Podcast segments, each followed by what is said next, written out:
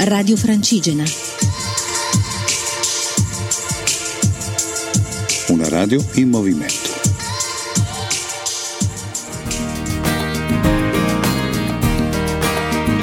Ho sognato una strada che si ferma su un ponte e che dilata un muro alto, corre l'orizzonte. Mi ci vorrebbe una scala, mi ci vorrebbe una luce, Ciao a tutti, sono Marco Giovannelli, pellegrino, giornalista, padre e soprattutto cittadino e mai quanto oggi questa qualifica forse serve e, e poi vi racconterò perché. È la quarta tappa, sono partito dal Monginevro diretto a Vercelli e oggi è stata una vera e autentica sorpresa. Ancora una volta la lamentela è quella di tanto, troppo, troppo, troppo asfalto, ma davvero la tappa di oggi è un capolavoro, merita da sola tutta la fatica che si fa lungo il cammino. Partiamo dall'inizio, salita alla Sacra di San Michele, luogo simbolo ormai del Piemonte. Eh, nel 1994 la regione lo ha considerato come propria immagine, come proprio definita istituzionalmente e devo dire che ha davvero un grande significato. Eh, questa splendida costruzione che è stata iniziata e costruita anzi tra il 983 e il 987, quindi immaginata più di mille anni, anche se ha subito ovviamente nel corso degli anni molti cambiamenti. Venne costruita e ci andarono a vivere i benedettini e i benedettini ci rimasero per quasi 600 anni, fino al 1622 quando poi l'abbandonarono. Rimase per due secoli abbastanza in disuso e questo chiaramente era un grande problema, vista anche la collocazione, è quasi a mille metri e per questi due secoli non se ne fece nulla finché i Savoia, che erano proprietari di quella struttura, la diedero a Antonio Rosmini e ai rosminiani che ancora oggi la gestiscono. La sagra è una struttura eh, imponente, la si vede da molto lontano, eh, già da Susa si comincia a intravedere e, e, chiaramente questo mette in una certa soggezione. Dall'altra parte per chi ha fatto tutta la francigena fa subito venire in mente un'altra situazione simile che è quella di Radicofani. Oggi riflettevo su come queste due eh, situazioni siano però da una parte simili, tu arrivi alle pendici di queste realtà e devi salire eh, oltre 500 metri, quindi è un dislivello imp- importante soprattutto quando viene realizzato a fine tappa, come nel caso di Radicofani, oggi per me invece è stato proprio l'inizio della tappa. Rimane il fatto che c'è davvero un grosso dislivello. La cosa abbastanza simpatica, se così si può dire, romanzandola un po', è quella che eh, dall'anno 1000 a far pagare le gabelle, insomma far pagare le tasse a chi passava lì sotto, erano i benedettini perché li avvisavano da Valle e, e, quindi quando passavano dei nobili con le loro carovane scendevano e chiedevano il pagamento di una imposta per poter passare la valle. La stessa cosa succedeva più o meno a Radicofani, ma lì è presa d'assedio da questo che poteva essere considerato un po' Robin Hood, lo pubblicizzano così, Ghino di Tacco, eh, aveva preso mh, l'abitudine anche lui di scendere dalla rocca eh, sopra Radicofani per chiedere ai ricchi, ai nobili, ma anche ai cardinali, ai vescovi che passavano di lì di pagargli un'imposta, perché altrimenti se la sarebbero vista male. Eh, sono due storie decisamente affascinanti che hanno a che fare comunque con periodi storici legati al Medioevo, ovviamente, una tutta religiosa e l'altra invece completamente laica. La sagra di San Michele merita sicuramente una visita e colpisce come poi ci si romanda, ci si raccontino delle storie particolari, no? perché si dice che in pratica venne doveva essere costruita sul lato esattamente opposto, se non che eh, nel cuore della notte eh, venivano spostati dagli angeli e dalle colombe, venivano spostati tutti i materiali, soprattutto legno, perché all'epoca di questo si trattava, che serviva a costruire una piccola chiesetta, insomma, in ricordo di San Michele. Eh, per cui quando il prelato che voleva realizzare questo si accorse de- del fatto, l'arcangelo Michele lo, lo, portò dove era stato portato tutto il materiale e gli disse, gli fece capire che insomma era lì che andava costruita la sacra. E, e, quindi dal 983 al 987 si costruì la prima struttura. È certamente uno degli elementi portanti di tutto questo tratto del cammino, la sacra. Portanti perché raccoglie in sé tanti elementi, tante storie, ma soprattutto il valore che un territorio ha, il valore che la storia eh, ci ha lasciato, insomma. La stessa sensazione, anche se con qualche eh, rammarico, arriva proseguendo il cammino.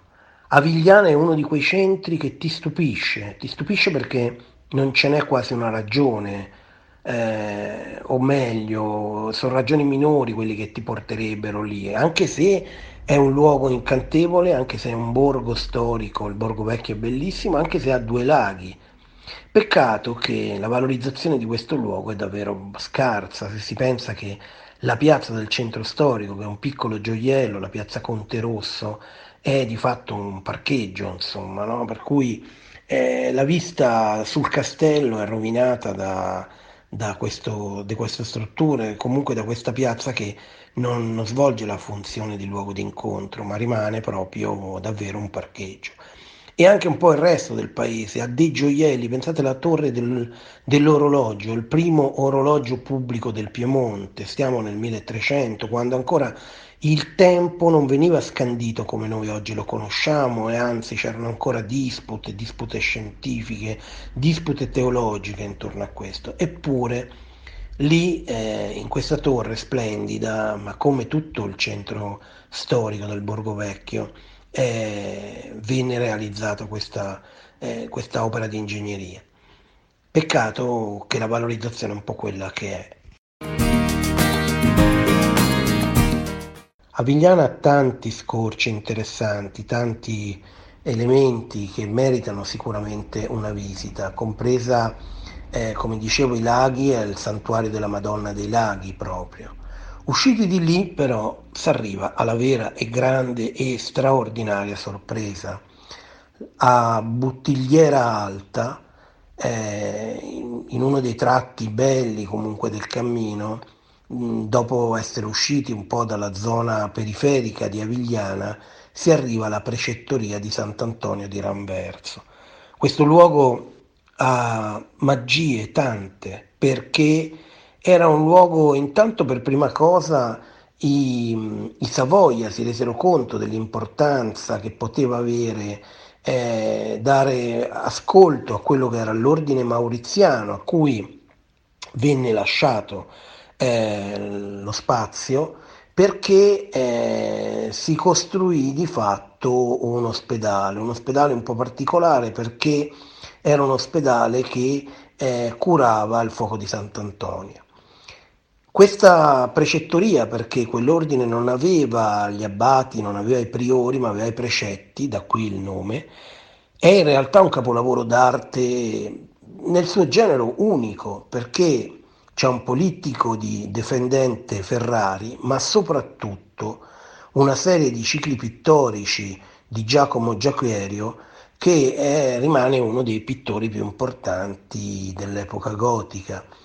E eh, ci ci sono delle, del, degli affreschi, soprattutto nella, mm, in, in alcuni degli spazi, insomma, delle cappelle e anche nella sacrestia, che sono considerati come uno dei passaggi importanti prima della prospettiva e dopo la prospettiva. Si resta però un po' sconcertati dal fatto che questa, questo gioiello, perché tale è, è rimasto chiuso per due anni, tuttora è abbastanza in disuso, anche se ci si celebra, anche se si fanno anche dei matrimoni all'interno, ma l'idea è proprio quella di abbandono, perché tutto intorno è stato tutto abbandonato. La struttura architettonica esterna è una meraviglia, ma si rimane letteralmente a bocca aperta entrando nella chiesa. è bellissima e le opere che, che, che di fatto sono rimaste, alcune delle quali anche in perfetta condizione, sono davvero di importanza artistica di primissimo livello. E vedere il rischio che queste, questi luoghi davvero importanti per l'arte italiana eh, rischino di andare nell'incuria o comunque di avere poco più che una spinta di tipo volontaristico, lascia davvero molto amaro in bocca.